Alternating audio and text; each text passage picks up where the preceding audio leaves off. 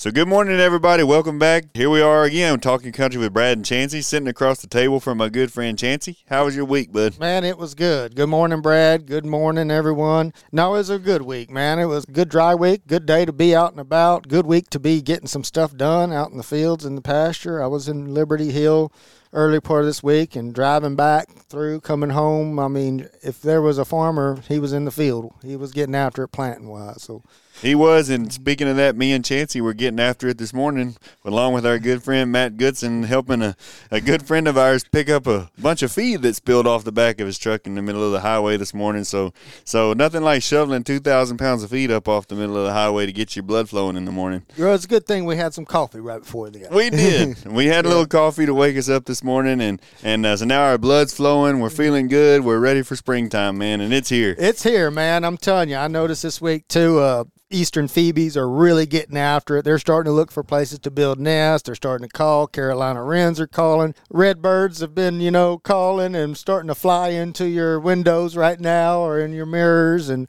just, uh, I think on Tuesday, I saw, my, you know, I'm not saying they haven't been here, but I haven't seen on my place yet, was a whole bunch of giant flock of robins came through and uh, you know they were getting after all the yaupon and the possum haw, deciduous holly berries, just in in the daylights out of them. So they're usually a sure sign of spring. And and likewise, I was just showing Chancey we got our first shipment of plants in here at the store last week, as I told you. Yeah. And for some reason. These little sparrows that we have that hang out inside the, the feed drive through and pick up all the feed off the floor so graciously for us and poop all over everything out there. Yeah. Sure do like to eat pepper plants as well. I mean, they have literally stripped every leaf off of the pepper plants. Yeah, and there. I didn't know that, but it, what it is is those, you know, Eurasia or the house sparrows, you know, the one that's getting town, the ones that are exotic, introduced that just are a nuisance actually. But I had no idea they'd eat pepper plants, but they sure did. They didn't mess with anything else. They Nothing else. The they peppers. didn't touch the tomatoes. They didn't touch the uh, any of the flower plants really. Yeah. But Lord have mercy, they grazed the heck out of some pepper plants. They sure did. yeah, and you would think, you know, I mean, like peppers, aren't they naturally like naturally produce like heat due to keep insects and different things off of them? Like that's a natural defense system that they have. In some, Apparently, not the leaves. yeah, there's very little defense not there. to a house sparrow anyway. yeah, I mean, tell you, they took after that. yes, Yeah. they did. I Yeah. don't. They might be. I don't know. KIA. Yeah, the way they're looking. Yes, so don't come this week if you want to buy any pepper plants. You might give you might give them a couple weeks to shake back up a little bit. Yeah. Yeah, and likewise, the farmers are out rolling. Corn's going in the ground. The soil temperature usually you got to wait for the soil temperature to hit about 50 degrees. And last week down here in Central Texas, it was in the it was in the upper 40s. So so we're getting close to that. But dead gum, if there's not a 27 degree weather coming again this coming weekend, on I top of it. what is it today? 82, 83 degrees. Probably? Yeah, yeah. Hopefully we get some rain. I know the farmers don't want it, but I tell you, we need some moisture. You know, but but yeah, it's, it's crazy weather, but. People are starting to think garden. I mean, the plants are telling us right now. I mean, in the last week, if you've been paying attention to your trees, the American elm and the winged elm is really starting to flower right now. Put on little, it's it's seed, and then I mean, just yesterday I noticed, you know, the the Mexican plum and the thicket plum, and then also they're starting to. You can see a tint of white to them. They're starting to get ready to bloom, and also red bud. I saw some little hints of purple in the woods, you know, this week. That so next week it'll be real pretty, and you know how it is in the springtime. I mean, it just can one week can make all the difference. It goes from brown to green real fast. It does, and if you if you think about it, the Earth is revolving around the sun at a speed of sixty six thousand six hundred sixty miles per hour. So that's moving. That gives you a very small window of time in the grand scheme of things for spring to last to get your stuff done. So so we ain't drifting through space slow here, people. You better get out there, get your plants bought, and get them in the ground because we're moving. yeah. Yeah, yeah. Uh, so so springtime is here. Uh, the first day of spring is coming March the Twentieth, I believe. March- It's always on the equinox. Yeah, whether yeah, twentieth or yeah, the twentieth, I believe this year. It changes some some years depending, but And so- always around that time frame. Yes, and so it's a good time of the year to start thinking about plant flowers that you might like to plant. And you know, a lot of the one of the bigger advantages to having a nice flower bed outside your house or these potted flowers around your place is to watch the different things that these flowers attract, like bees and butterflies, hummingbirds, Yes. all kinds of neat things to just sit on your porch and just watch. Yeah, and you know, Brett, that's what I was thinking. You know, when we, because right now we're wanting to be outside too. It's springtime. It's, you know, it's starting to warm up. You're going to get some nice days. It smells good. And that's when people are out, you know, not only the farmers working, but the people that are in their yards that don't farm, they're, they're getting in the garden or they're doing landscaping or they're going to nurseries and thinking about what kind of landscape plants can I buy. You know, a lot of them are just thinking about colors or, but you can also buy specific plants that attract specific animals. And you know, so there was a lot of bad things about COVID quarantine and all that. But boy, that was a time frame that really put people back in touch with gardening and yard work and, Yes. and producing things and growing things. You know, I mean, it, it really like I mean, there's a whole new generation of people that due to those few months of sitting at home that that had picked back up on these things that have long been forgotten. Yeah, and and if there And- was one good thing that came out of all that nonsense for two years, you know, I mean, that was definitely one of them. You know, Yes. people were buying chickens and you know getting in and trying to do raised beds and and that's a good thing. We need to be, in my opinion, as self reliant and self sustaining as we possibly can. So that's Well, a great thing. And you know, as fast as we're covering farmland up with concrete and stuff and all that, I mean, it, it's solar there's, there's- panels. There's gonna and solar panels. There's gonna come a time in the in the near future where where you're going to be paying a lot more for food. It's already happening. Oh yeah, Wheat. I mean, I know there's a war going on in Ukraine, but wheat hit an all time high. I think this week, uh, twelve dollars yeah, and something a bushel. time high. All time high. Uh, Fuel's uh, gone up three times in f- three days, I think. Yes. And so if there's ever been a time where you better start figuring out, hey, I'm going to start producing some of this stuff myself, it, it, better now than better now than than late because times are changing in a big hurry. It really is, and not only that, I think you know with just the fuel prices going up, I, I think freight is about to skyrocket. The, the big trucks that are going up and down the road, they're fi- they got to buy diesel too, so freight's going to skyrocket. That means food prices are going to go up. So, growing your own food is a good idea. It really is. You know, it's something that's not only a good idea, it's it's also fun and enjoyable. it is very enjoyable. And yes. also, if you can attract certain critters to your plant or to your property, then you know that's just icing on the cake. It is. Yes, it's very fun to watch. We just we recently we have a fifth wheel camper at our house. You know, you talk about these different plants and things for to attract the bees and different things. Well, apparently a fifth, fifth wheel camper will attract bees too because we've had a beehive up in the neck of that camper for about the last two years that has basically prevented us from using that thing because they get up inside the plastic of the neck of that thing. You don't want to be the one that hooks it up. No. and when you go camping, you go camping in the summer. When are bees flying around in the summer? You know, so I mean, them, those suckers they have been solid in there. So finally, this winter, we pulled all that plastic off, and it was unbelievable the hive that was up inside of there that these bees had created. Because uh, we had we brought people out to look at relocating these bees several times, and they all said, "Brad, there's nothing we can do about it." They're too sealed up inside there, you know, that like we can't even get to them to get them out. And so you'd spray some seven dust and it would, you know, knock that hive out. Well, then I guess they sense that honey and stuff, maybe perhaps or something, because a new hive would come right back in and take its place. No, baby. Yeah, and so so finally this year we got that taken care of, and and uh, so we might be ready to go camping now, Chancey. Well, good. We let leave the bees at home, but you know, that's what I want to do this weekend or this spring break is go camping and just do some kayaking and some fishing and unwind. That'll be a good. My daughter's six and she loves to camp, so the tent, the whole tent and everything. That, that'll be a good week. Hopefully, it won't rain too much during that week. yeah, hopefully it won't. Hopefully it will. yeah, yeah, exactly. we always, you know, guess seems like you know we can never be pleased, right? It's Yeah. either not enough or too little. yes, yes, and and they say there's a that there's a uh, area of high pressure or this drought situation that's been over the west coast is shifting our way for this year, and we typically have a drought, a drought every ten years or so, and it's been eleven since our last one, so so uh, uh, we're kind of overdue. We may be in store for for pretty interesting times. Do you know this much? Year. Do you know much about the moon phases? There was a guy come in the feed store yesterday, and he said it's not going to rain because of the crescent of the moon was facing like a bowl. yeah, And he said the old timer said that that that the moon was going to catch the rain, and when the moon was at was sitting like it was, sure, like it- a cup. like a I've cup, heard that. Yeah, and that it wasn't going to rain because the old timers always said that if I don't even know what phase of the moon that is or what you call it, but but uh, he said that if the moon is shaped like a cup, that that catches the old timer said that catches the rain, and it wasn't going to rain this week. So- Really? Well, I think, you know, a lot of that comes from the Farmer's Almanac and quote unquote science that I think, you know, some people call it pseudoscience, but I think there's a lot to it. I think there may be some stuff as far as the the lunar and the solar and the, all that different equal that that do affect things. Yeah, there's a lot more to it than me than me and you know. Yeah, way more. But yeah, I mean the moon phases. No, I don't know a whole lot. I know like when it's growing, they call it like a, a waxing moon, and when it's decreasing, they call it a waning moon. But it, the, the moon phase and just going out there and looking at it every night in a different spot is to me mind blowing enough.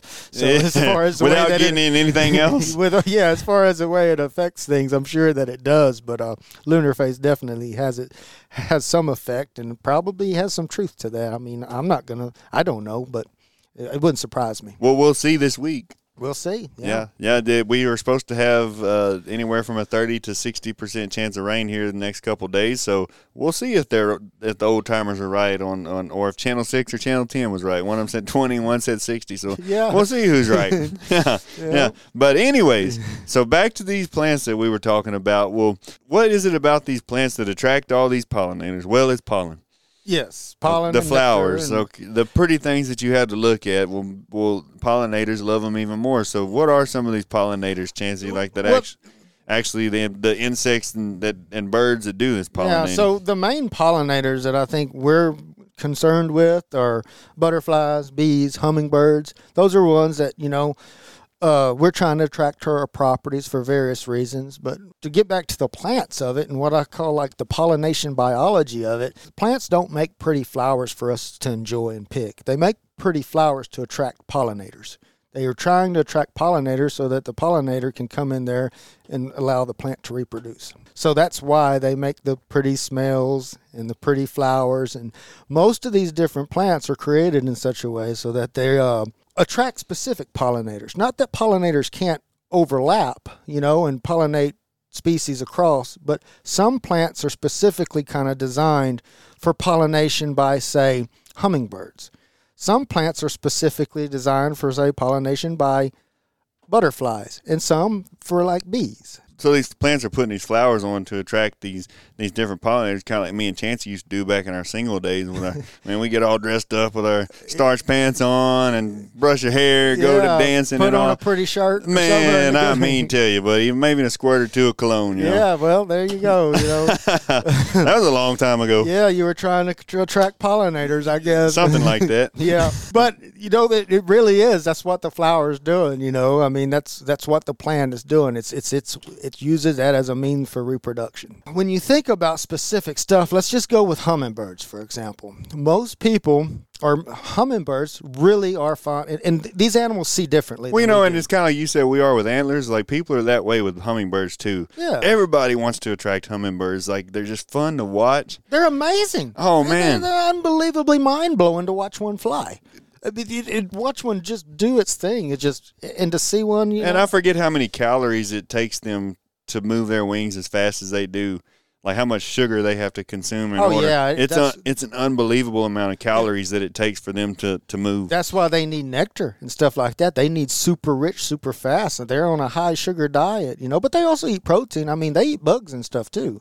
Oh, okay. Yeah, yeah, they'll eat bugs and stuff because you know they do need protein, and you know they don't get a whole lot of protein from the neck. But if you think about the biology of the species, the biology of a hummingbird, how many times have you ever watched a hummingbird go feed and land, land and then feed? I don't think I've ever seen one land. I haven't either. They always hover. And because they even have the little rail around the hummingbird feeders for them to land on, and they never do. Yeah, they, sometimes they'll land on it, but a lot of times they're, you know, are hovering there. Animals see differently than we do. Some of them can see very similar to the way we do, but some of them see like insects and stuff. They may see it the different wavelengths and ultraviolet light, and but they have colors that they key in on that they like particularly. And hummingbirds really like reds and oranges and yellows and combinations of those flowers. So if you think flowers that attract hummingbirds, these are flowers that are generally reds or oranges or yellows or a combination, and they're usually held away from a plant. They're held away from a plant so that a hummingbird could fly up to it,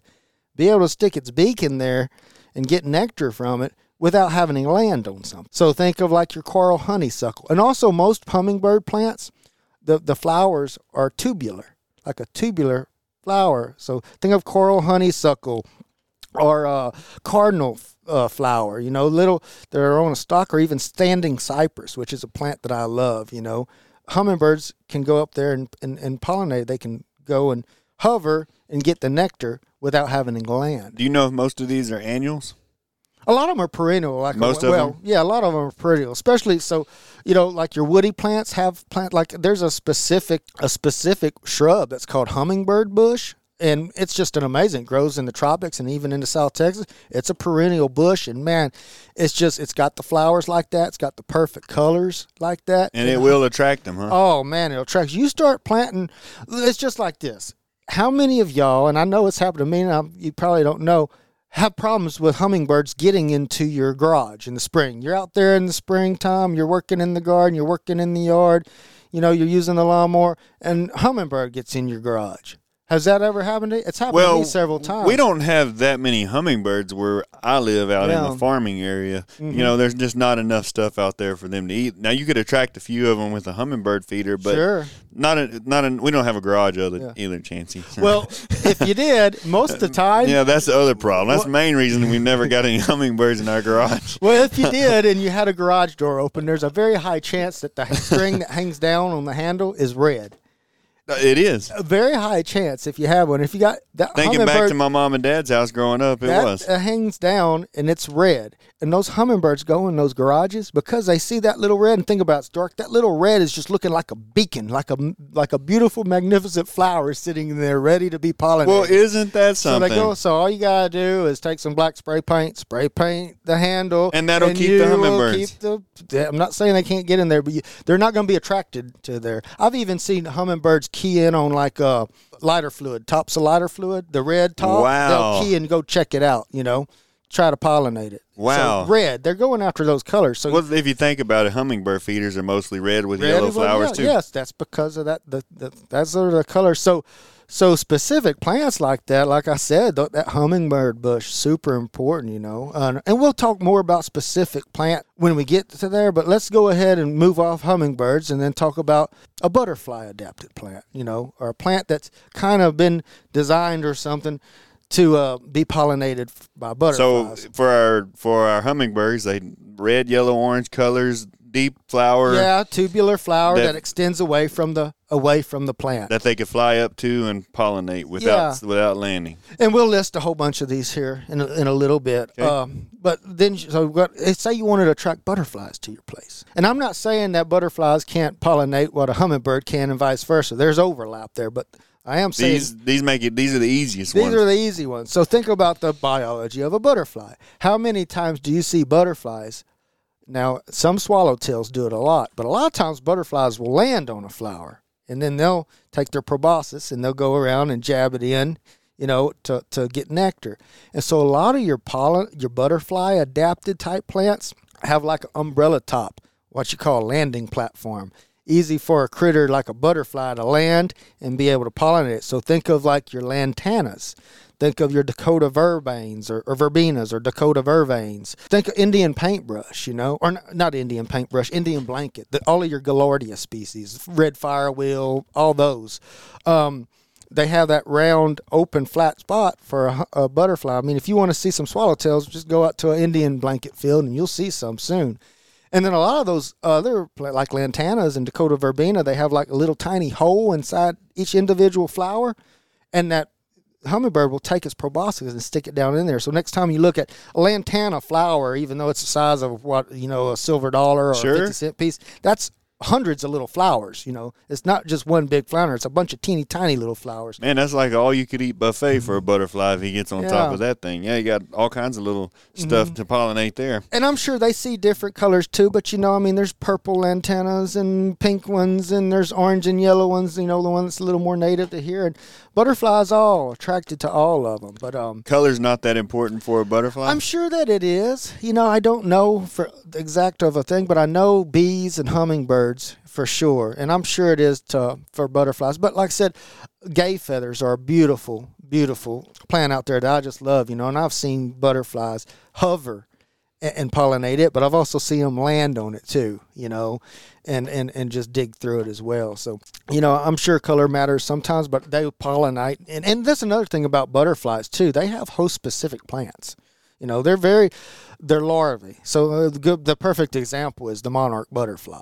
The monarch. I mean, it's What time of the year do they come through here? they come, they migrate in the fall and the spring. So, you know, if you've never done or watched a documentary about monarch migration from Canada across the Great Lakes through the plains, through Texas and into Mexico where they winter, I highly recommend you document it. That is a mind blowing migration. And to think that an insect does it is absolutely one of the most remarkable, amazing, awesome things in nature, in my opinion. And so they come right through Texas in the in the fall. They usually come through the hill country. Like I remember sitting on the mountains of Bandera, Texas, when I was an intern. You know, trying to shoot does, and it'd be October, and all afternoon long, I'd watch hundreds of monarchs just come through nonstop. It was just so awesome to watch. Isn't that something? Yeah, and then in the springtime they're coming back, you know, and then they're having to lay their eggs on the milkweeds, and then that's how they carry on their their their migration up north and then back. So highly, that's a that's a whole nother topic in itself, but it's fascinating. But they're they're specific. So these larvae for a lot of these butterflies have specific plants that the animal is totally 100% dependent on. Kind of like the milkweed for the monarch. Yeah, yes, yeah. Um, like I actually think there's a, a buddy of mine. His wife took a picture of it. It's called a Gaillardia moth, and it he's got a picture of a little tiny moth. It's about a half inch long, and it was perfectly red and yellow, just like the Indian blanket. You know, which is so cool. I wish I had that picture to show you. It's really, really neat. So that's kind of a butterfly plant, and then bees are a whole nother critter. Bees can pollinate just about anything they want to. They are designed so awesome to do that. And while we're on the topic of bees, right quick, I want to mention briefly about just some bee stuff, right quick. For example, you know, we most people think of honeybees, honeybees, honeybees, but in reality, according to University of Texas, there's four thousand native bees uh, that are in North America. 4,000? native bees, uh, eight hundred. Now this is the this is according, I guess, entomologists. Like we said, those guys are amazing. You think it's hard to key out a plant or be a plant taxonomist? Those insect guys, they are they know their stuff. Buddy, I did a bug collection one time when I was little for an entomology project that we had through 4-H, and there Yeah. there is a lot to that. Yeah. So Just classifying in one little insect. Oh yeah. So if you're into insects or plants or soils, you've heard the term lumpers and splitters before.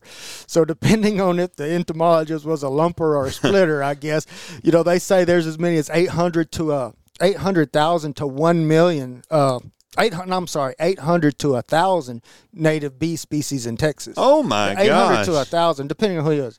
800, yeah, of native bees. So most of our bees out there are native little bees that are some are small, some think there's uh so this could be like from the bumblebee to the there's nine different species of bumblebees in Texas, depending on who you talk to. Oh wow. Nine different species in Texas, and most of these bees are solitary. Most of our bees that pollinate our flowers are solitary. They're just solitary little bees with their own little life cycle, and so, like I said, you could just just the bee migrate or bee biology, and I don't know a whole lot about it, but what little bit I read, it's just as amazing as the monarch migration. Some of this bee stuff and the and the species and how they pollinate, but they can see a lot of different colors, and they pollinate have a wide range of plants and different kinds of plants that they can pollinate just because of the bio- biology of the species. They can land on anything. They're pretty good flyers.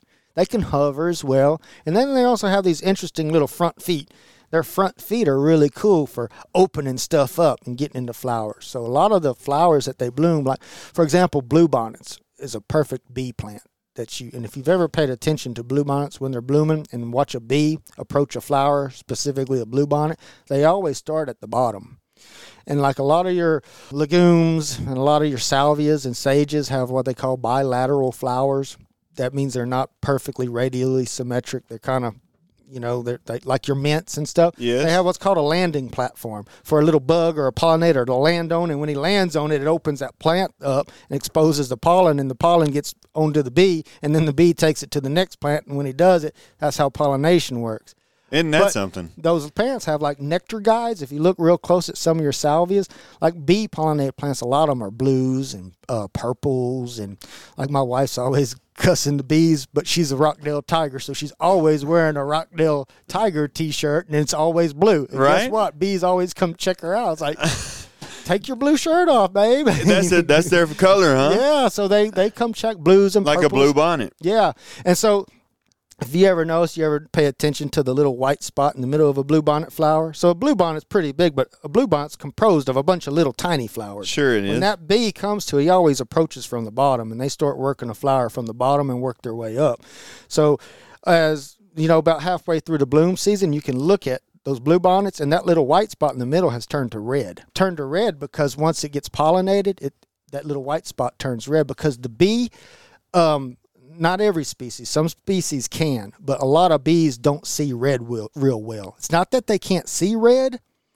It's just it doesn't pop to them. They're not attracted to it. They're attracted to those blues and whites and those contrasts and purples and stuff. And so when it gets pollinated, that little center turns red, and then the bee doesn't even They don't waste their time don't waste their time with it because it doesn't look good to them. Man, that's unbelievable. Yeah, so next time this bluebonnet season, if it rains good enough, we have a good one. Hopefully, we do. Pay attention to those little bees because, and, and so th- that bluebonnet flower is bee specifically po- pollinated because it's closed. And when that bee lands on that little landing platform of the bluebonnet flower, it opens up and he uses his front legs and sticks them inside that little white spot. That's the little hole. He sticks them inside there, and then he can reach in there and pollinate that plant. Well, isn't that something? Yeah, I mean, you don't even think about something like that. it's quite the system. It, That is, boy, I tell you what, it's almost like it was designed to be that way. yeah, it's quite the system. I, uh, but Indian paintbrushes, on the other hand, I mean, Indian blankets are not the same. Well, no, but bees can pollinate them. I've seen bees getting all into Indian. The flowers are different, though. Yeah, the flowers are different. They don't open up. Indian uh, blanket is a aster species, and most of your, when I say aster, th- these are your sunflowers, y'all. So think of your sunflower type flowers: daisies, asters. Well, which one is it, Chancey, that has the it looks just like a blue bonnet, but it's red? Is that the Indian That- blanket or Indian paintbrush? that's Indian Indian paintbrush? paintbrush. Paintbrush, that one. And if I was saying, sometimes y'all, excuse me, I, I use the words interchangeably, but I use them mistakenly. When I say Indian blanket, I'm talking about the little flat ones. The other ones, the genus Gaillardia. The other one is Indian paintbrush. It's genus Castilleja. So that's what I mean. But it's kind of a bee pollinated plant as well. It's similar. It's got a yeah. very similar growing uh, growing pattern to it. Yes, yes, it really is. But uh, the flowers are much different if you pay attention. And it's them. red. Yeah, it's red. So there's, but bees can still, like I said, a lot of our native bees, they're they're jack of all specialists, and thank God we got them because they can pollinate just about everything because of the biology of the species. But Well- there's some plants that are specifically for. Or you know, kind of designed to not me specifically for, but designed to kind of be a hummingbird plant or a butterfly plant. Well, you know, while you're on the topic, there was a gentleman come in here a couple years ago. He had a, a plum tree, I mean, a peach tree in his yard, and he brought in these little mini looking peach things that, like, they look like a really, really small little peach. And he brought them in, and he's like, "All my peaches are falling off the trees." He said, "I mean, it, it just uh, was the size of probably like a like a peanut or something, I'd say, or so." And so I did some research on that, and I guess as it turns out, those peach trees have to be pollinated from uh, by bees, right? it's a bee type flower. Like if you think of a peach flower, Uh huh. you know, it's got the landing platform and it's big, so that's probably a bee can crawl right in there. So a lot of your bee type flower, yeah, I would say peaches get pollinated by bees, definitely. And so, is what I uh, come to find out about after talking to people about this was that All of you, your rose family, actually. well, if you think about a peach tree in town, is there many bees in town, or like does people get a beehive in their house and you call somebody to come get rid of it? Like bees, there's not a whole lot of bees probably to be found within city limits. Probably not, and- especially our native bees. And so, come to find out, like that's what was wrong with his peach tree here in town. There was not enough bees in town to pollinate it because, and so these little things that look like peaches were actually just the flower that never Yeah. got pollinated and just fell off. Yeah, well, and that's exactly right. So that's why there's bee people that move their hives, you know, from places to places to help, you know, like I said, rose family, like almonds are in the rose family. Like they'll have some of those almond farmers take bees, or they have bees, but Cotton. yeah, cotton, you know, they'll move them, and that's honeybees stuff. But when you think about that, there's, you know, say a thousand species of native bees in Texas. Well, what were those native bees used to fly pollinating? And then there's that. native wildflowers. Yes. Native, you know, that's what. And so, what? How much native wildflowers do we have out there? You know, that's growing out in the range, and the you know that's out there that isn't put into Pretty much road ditches. Yeah, yeah. And if it's not in a road ditch, you don't see them, you know, too many other places. Yeah, so a lot of our native, you know, that's part of our wildlife management project. You know, we'll leave standing stuff. You know, try to, you know, pollination is about as critical as it gets from a biological process as far as human beings. You know, pretty much no pollination is about as critical as water. So, need to definitely make sure that our bees are taken. Hard care of. times are ahead if we run out of pollinators. yes, yes, it would. We'll become meat eaters real fast for a little time If we- until the meat eaters get hungry because they don't have any plants to eat. and then there's that problem. Yeah. No, so it's a pollination biology in itself is just a fascinating topic that, you know, if you're interested in, I highly, you know, get some books on or something because it's really neat, especially learn about bees, you know, and their every bee species has a different kind of hierarchy and it, it's just amazing to Everything has a niche. their life cycles. Yeah, their life cycles. So, um, and there's plants that they're adapted to, to pollinate, specific ones. For bees? Yeah, well, bees are kind of across the board, but a lot of your bee type stuff, like bee plants, you want some bring some bees, whether bumblebees or native bees, blues and purples. Think so, blues and purples. So your sages and your salvias, you know, like there's some sages that are red, and they'll help with bees will pollinate them too. But uh, your red ones like. Uh, uh, uh, like our autumn sage, you know, hummingbirds will pollinate that as well. But I gotta say, I gotta say- this about my mom. Uh, a couple years ago, she found some kind of sage that she had cultivated or something, and um, it just grew like a weed. And this was a beautiful sage. I don't know exactly what species it was. It might have been called Indigo Spires salvia or Russian sage. I don't, I don't know um, which species it was but I was just kind of going by the pictures. But she had bumblebees on that plant all summer long, and not just one or two. I'm talking hundreds of them, and they stayed. That thing, she didn't water. Take you know, I mean, she took care of a little bit. That thing bloomed every day for all summer long. I was like, this is the most incredible bumblebee bush I've ever seen in my life. And it made the most beautiful purple sage flower. It looked like mealy sage, y'all, except it was a deeper, rich, more beautiful purple flower. And it bloomed year round. I mean, not year round, but it bloomed all summer long. And it fed those bees nonstop. And not just humming uh, bumblebees, but also carpenter bees were there and other things too. So, Now those those Those are- bumblebees are pretty aggressive, aren't they? well, they can be, yeah. And they, live in the ground mostly. Yeah, from what I know, that a lot of times they live in the ground or in something. Um, you know, like I said, that's a whole other thing. The bumblebee, uh, I picked up a roll of hay one time that had been sitting over the winter, and it had a bumblebee bunch of nest bumblebees in it? underneath it, and Oh, I I had no. bet. They attacked every inch of that tractor that that uh, that we were using to move that hay with. yeah, yeah. Yeah, I mean them suckers. I've they're- heard, yeah, and you know, I've heard uh, bumblebees get after. pe- I've never got got into them, thank goodly, but I know like regular, you know, the killer bees for sure. They've moved into Texas, something to be worried about, and even ground hornets. You know, ground hornets can be bad too. You know, they're bad news. So I guess if you got bumblebees, you know, you might have a hive somewhere. But the thing thing about bumblebees is only the queen survives. All the other worker bees, as far as I know, and that's every species of bumblebee. And most of our bumblebees, I might add, or most of them I think are SGCN species. And I think they're thinking about putting the American bumblebee, if they haven't already, on the threatened species list. Maybe even the endangered. I don't know. I have to fact check that. But Is that I know right? I've heard some talk about the American bumblebee. Uh, but definitely, you know, I'm sure if there's a, a hive in your yard, you definitely want to respect it, or you know, or maybe you don't need it there if, if it could be a problem, or do if you're allergic to bees or something. Do you know how that works? Like a, a female bee that's born in a bee colony, like like what happens to it? Like since you only have one queen, like does it become a worker? Does it not? that's a topic, y'all, that I think that's very, very well studied, and there's lots of books and articles about that. I don't know all the details on it. I think for every species, it's different, but How they what I choose- understand, yeah, like because the only the queen survives. You know, for bumblebees, Like bumblebees, year I to think- year to year? yeah, I think every worker in bumblebees die. Over And the so, winter? like in the very first part of the spring, the very first when things start first start blooming, Right now. yeah, the very first bumblebees you see, and I'm, like I said, I'm not an entomologist. From what I remember, I want to say that it's those are all queens. They're just the queen that is out there trying to get enough nectar, get enough energy stuff to start laying her eggs and start her colony. Wow. But as the summer progresses, you get more and more workers. That's what I think. Hopefully, an entomologist or from A and M or something will go.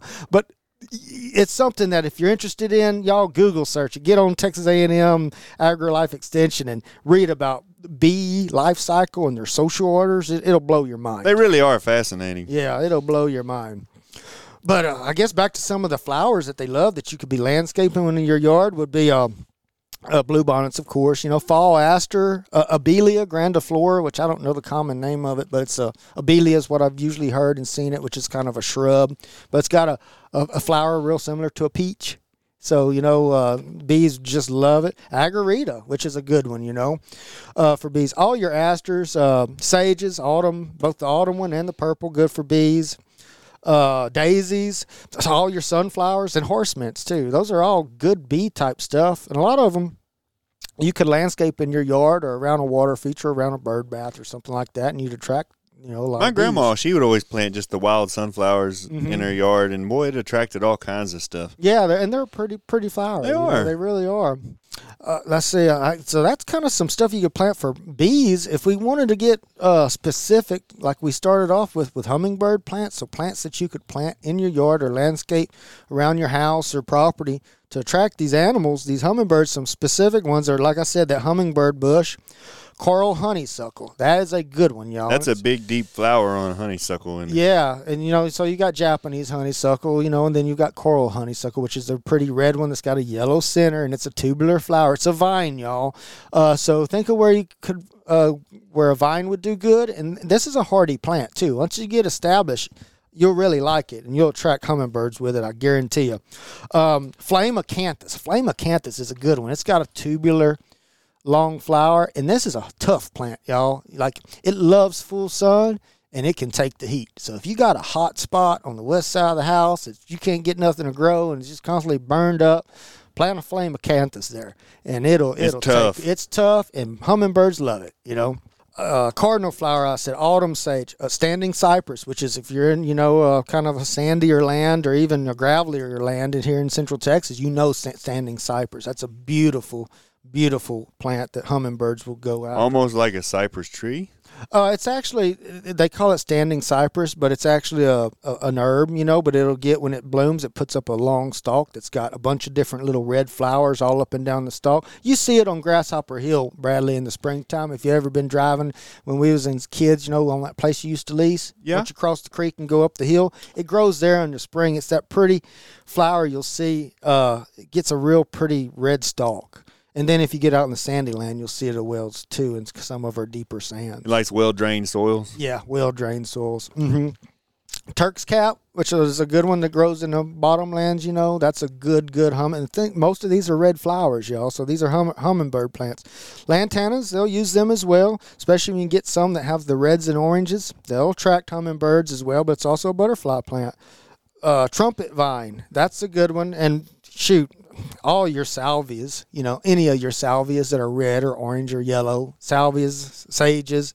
I think there's 900 different species and or gen, different genus species in the genus salvia. So you know, bunch of sages and stuff out there you could be planting. Think of colors and tubular. You find a plant that's tubular, holds away from the flower, the plant, Good hummingbird plant. and it's orange or yellow or a combination. Tecoma stans, what we call esperanzas, yellow yellow flower, drought hardy. It's a little bush. That's a good one to plant. Real pretty yellow flower. D- did we mention we talked about bee pollinated? But I wanted to say just because I think it's pretty cool. Uh, the fly stuff. Remember we? oh yeah. yeah. So there's some plants, y'all, that uh are specifically pollinated by flies, and I don't have any, but I've read, you know, that they smell like rotten flesh. yeah. You wouldn't want to grow those on your front No, porch, no. probably. But boy, wouldn't that be something to see though? Yeah, fly adaptive power. So so they give off an aroma, you know, that They have, they have an odor that, that basically like is- carrion. Yeah. carrion. And then some flowers are specifically kind of bee pollen or uh, beetle pollinated flowers. Oh, I didn't realize yeah, that. like a lot of your cactuses. Like I do a lot of uh, black lace cactus surveys in the springtime, which is an endangered plant down in South Texas, and when they're blooming, mostly almost all of the all of its pollinators are beetles or beetle larvae. I've got tons of different and different kinds. I don't even know. Like I said, got to be a a bug nerd, but bunch of different kinds of beetles. And so next time when your cactus prickly pear is blooming, go in there and look inside of it. A lot of times it's a beetle.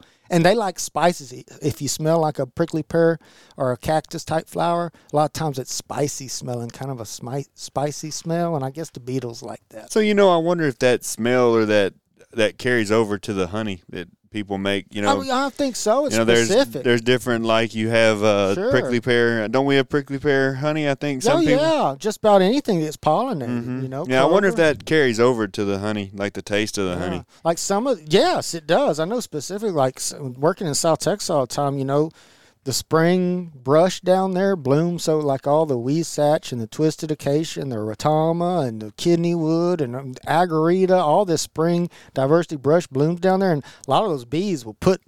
A lot of those bee farmers will put their their hives in South Texas on diverse places, and it makes some of the best honey there is. Just native brush honey. Yeah. You get a real you get a real mix of a lot of different things. Yeah, and like I said, you you know, and I don't know a whole lot about producing honey, but you know, you can get different honey from clovers or Oh, whatever, and they all have a different taste to them. Yeah, we we sell several different ones here at the store, and people will come in and ask for them. You know, buy a species. They'll be like, "Do you have do you have cotton honey?" You know. yeah, yeah. And so uh, I've guess heard cotton honey is really good. I've never never tried that one before. it's probably good unless they got in there after it was sprayed with Roundup. But yeah, that's the only the only thought I've ever had about cotton, Cotton honey, honey. You know, I mean, Roundup Ready cotton. You know, you've probably sprayed it. You know, with uh, Roundup, maybe Sure. depending on when. And I'm wondering if that carries over to the honey, possibly. But So uh, I'll, yeah, I'm.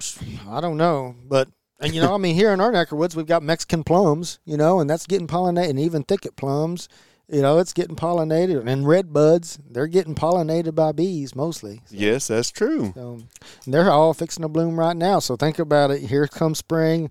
Our native bees, a lot, like I said, a lot of them are solitary, and if they're not solitary, like the nine bumblebee species, those queens are fixing to start coming out and trying to get some. And get they're some hungry. in there. Yeah, hungry. So that's kind of cool little tidbit that I thought about the flies and the beetles. Well, Uh, you know, speaking of that, I wonder what the deal is with the Venus flytrap. Like, uh, you know, what the deal is with that. Is that a pollinating thing, or what is that? no, it's because most of your fly traps and stuff like that grow in um, acidic, boggy type soils. Okay, So and uh, they're getting uh, the plants needing uh, nitrogen. uh, that's that's like basically like we fertilize plants. They get that from eating the the insects. Yes, yeah. Well, how about that? Yeah, so and that's what I understand. So like the Venus flytrap, and there's some that probably is pollinated too. It might be a combination, but I know a lot of them need nitrogen, so they get their nitrogen from the uh, from the bugs that they trap, or like a, say a pitcher plant.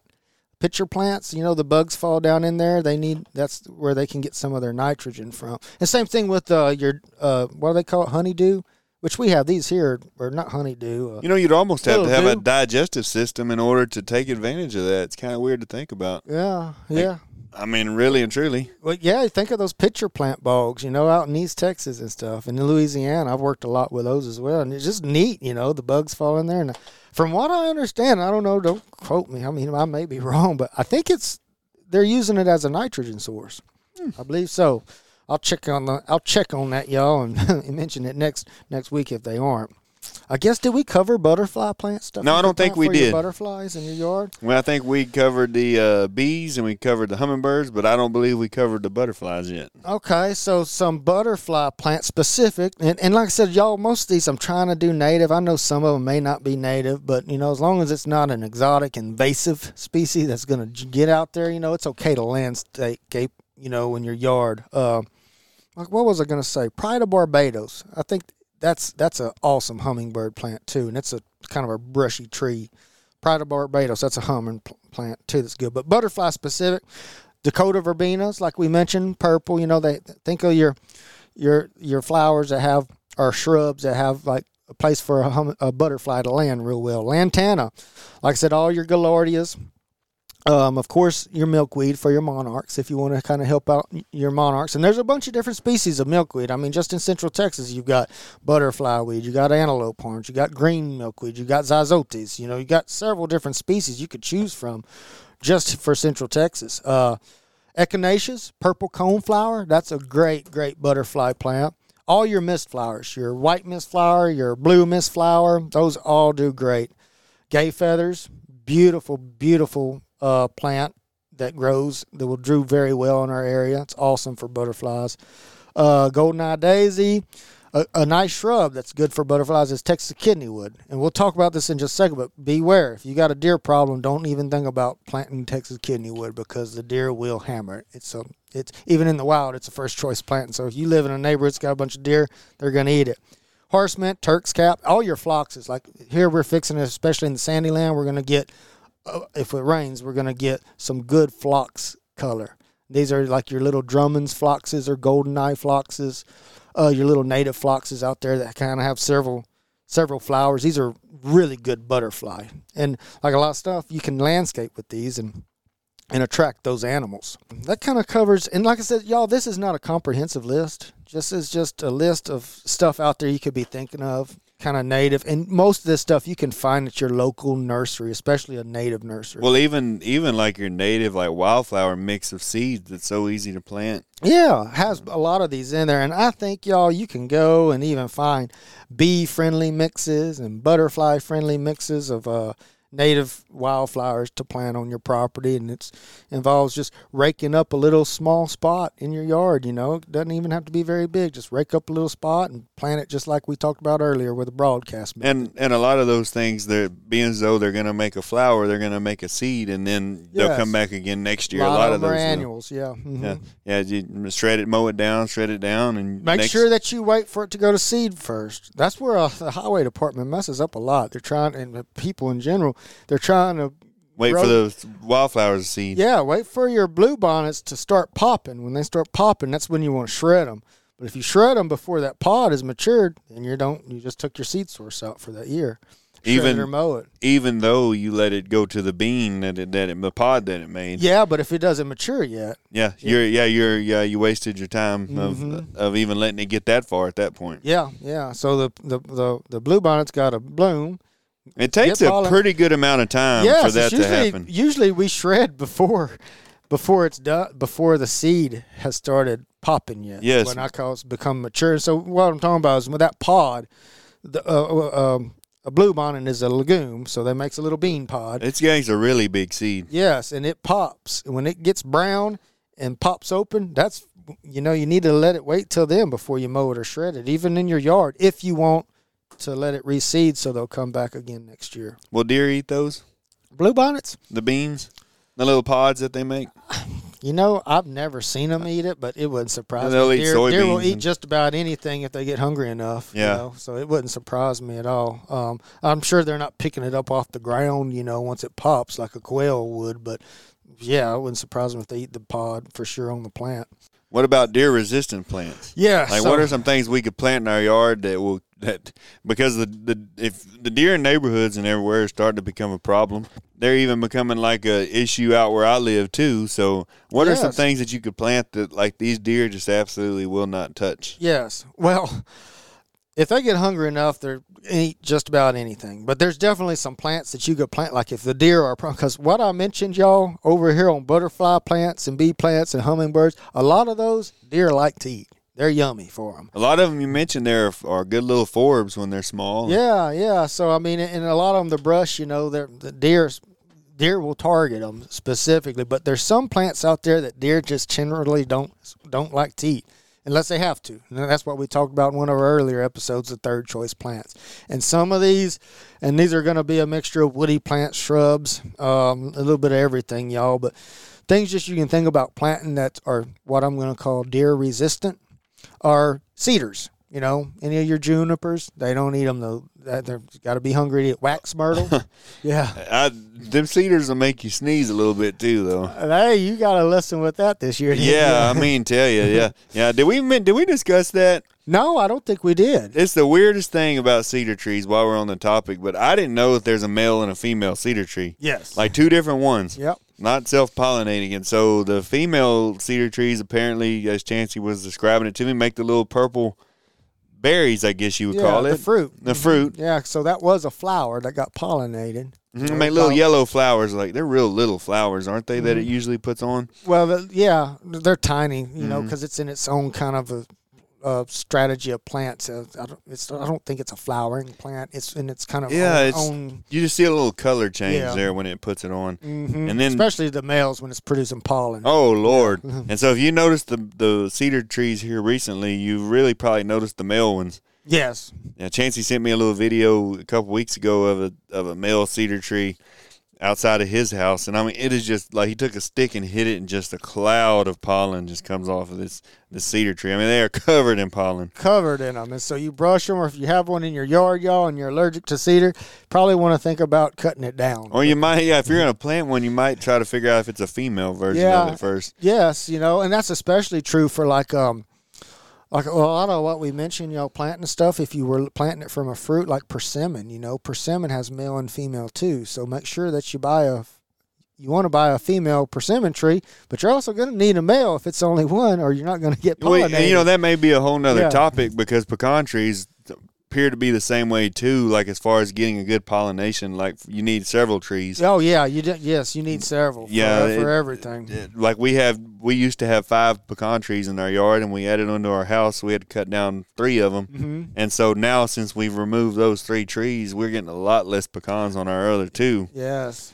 because of a pollination issue. You know, Diversity is key like Mhm. we talk about so much of it especially when it comes to pollination so like just pollination biology back to it i mean there's also wind pollinated stuff which is your cedar trees you know and even your and that elms. pollen will travel. yes it can travel so wind blown so you know some are pollinated by animals some pollinated by even bats you know and and and um, i think there's some areas you know that are even pollinated by other small mammals but other deer resistant plants uh, wax myrtle if it did most of your lantanas deer ain't gonna mess with mealy sage they don't like mealy sage at all which is a good good sage type plant for good for bees.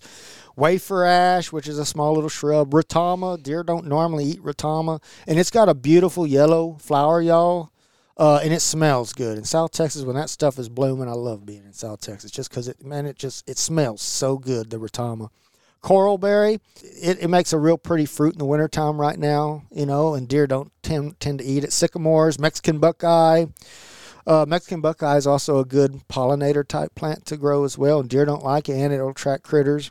And a Anacacho orchid tree, which is a cool little legume. You know, it's one of the it's uh, native to like the hill country and stuff like that. You'll see it around there. What's actually native to the Anacacho Mountains, which is you know a whole nother topic in Texas, which is really cool, cool little legume that's got a pretty flower. And the deer don't legume. The deer don't like. Yeah, that they don't like. A lot of legumes they hammer, but this happens to be one they don't tend to. And I'm not saying they won't eat it, you know, but there's get too many. They tend to eat other things first. Texas persimmon is a good one. You know, deer typically don't hit it as hard, but I've seen areas of high deer density where they will eat it. Uh, evergreen sumac. American Beautyberry here. American Beautyberry, I have that and Redbud with a star beside it because that's an interesting plant. In some soil types, I see it deer hammer, and some other ones they won't touch it. So I don't know what it is about it, but some some American Beautyberries That's very they'll odd. eat, and some of them they won't eat. I don't know what's going on. Same with redbuds. I've seen redbuds. Another thing too, if you plant a redbud, y'all in Texas, you know you got the eastern redbud and you got the Mexican redbud. You know, make sure if you're planting it the hill country, plant the hill country one. But if you're east of I thirty five, plant the you know the the eastern one. You know, that might sure- have been what my mom and dad did wrong when we were kids. They planted one, and it didn't last very long in the in the black dirt out there. Yeah, one of them's more adapted to the acidic eastern type soils, and one of them's more adapted to the out calcareous limestone blackland type soils where we're from. I bet that's what we did wrong. Mhm. And that cotton root rot, will it get those? You know, I don't know. I'm not sure about that, Bradley. Yeah, don't know. Uh, and like I said, and, and they're funny. Sometimes I see deer hammer them, and then sometimes they won't touch them. So it's one of those plants I just take a note of. Like, hmm, that's interesting. Didn't read that one in the book. Uh, Carolina buckthorn. That's a beautiful little shrub that actually is native to the hill country and does well here as well. Deer tend to not eat it as well, but it's a cool little tree. Desert willow, Eve's necklace, which is really. Uh, it's in the same genus as uh, oh heck, the, the beautiful shrub everybody plants that smells like purple Kool Aid. I don't know what Mountain- that is, but I want to plant some Mountain now. laurel, mountain laurel. Oh, okay, when yeah. it blooms, man, it smells just like purple Kool Aid. I used to when I was planting in plant taxonomy, I'd collect that stuff every spring for labs and quizzes, but I'd always throw some underneath the seat of my truck because it'd make the It smelled smell- that good. Oh man, for like a month, you know, and then you, yeah, this stuff's stout and it smells just like purple Kool Aid to me. Uh, so Eve's necklace is a good one, and, and deer don't like Eve's necklace or mountain laurel. Uh, Agarita. Agarita's got a beautiful little yellow flower. It's fixing to pop right now. If you got any Agarita on your place, go look at it. It's fixing to bloom if it's not blooming already. Uh, and then also some of that those salvias. A lot of your salvias and sages. A lot of them deer just kind of tend to avoid. So if you look at that list, there's a lot of crossover there with your pollinators. Like the- Yes, and like you know, try to work it together. You know, if if deer are an issue for you, because you don't want to go out there and spend time, money, and time, and then come back the next day and the deer have hammered it down. So, because that will happen. yes, it will, especially if you plant something they like. Uh, some other things that they don't tend to eat real much is mock orange, oleander, black-eyed Susan, pride of Barbados, what we talked about, rock rose, cedar sage, tropical sage, Lindheimer senna, which is a pretty little yellow yellow legumes, kind of native to the hill country. A lot of succulents, y'all. Deer don't tend to eat cactuses, you know, a whole lot. I mean, in South Texas, I'll see them camp on them, but a lot of our landscape type cactuses and chollas, chollas and stuff, they don't they don't eat them much. Uh, no, nolinas and sacahuistas, so tall, red yucca. Red yucca, I'm glad uh, red yucca is a beautiful, perfect hummingbird plant. It's a little succulent out there. It's very well. I thought a yucca gets big. Some of them do, but there's a little red yucca. They call it a yucca. I don't think it's a yucca. I think it's actually in the lily family, but they call it a yucca. But it's a little drought tolerant little plant. It puts up a beautiful little stalk, makes little red flowers on it. Hummingbirds love it. So if you want to xeriscape something, y'all, plant some red yuccas on your place. You don't have to water them very much. They're drought hardy, and you will bring in the hummingbirds. They probably like well drained soils though, don't they?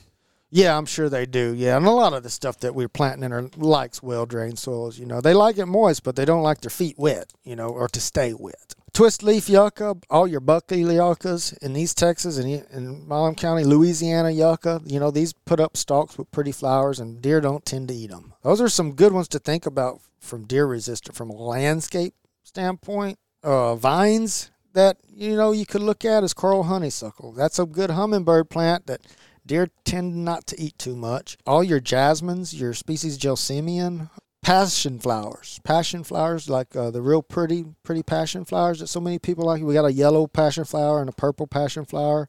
In general, you know they'll avoid them.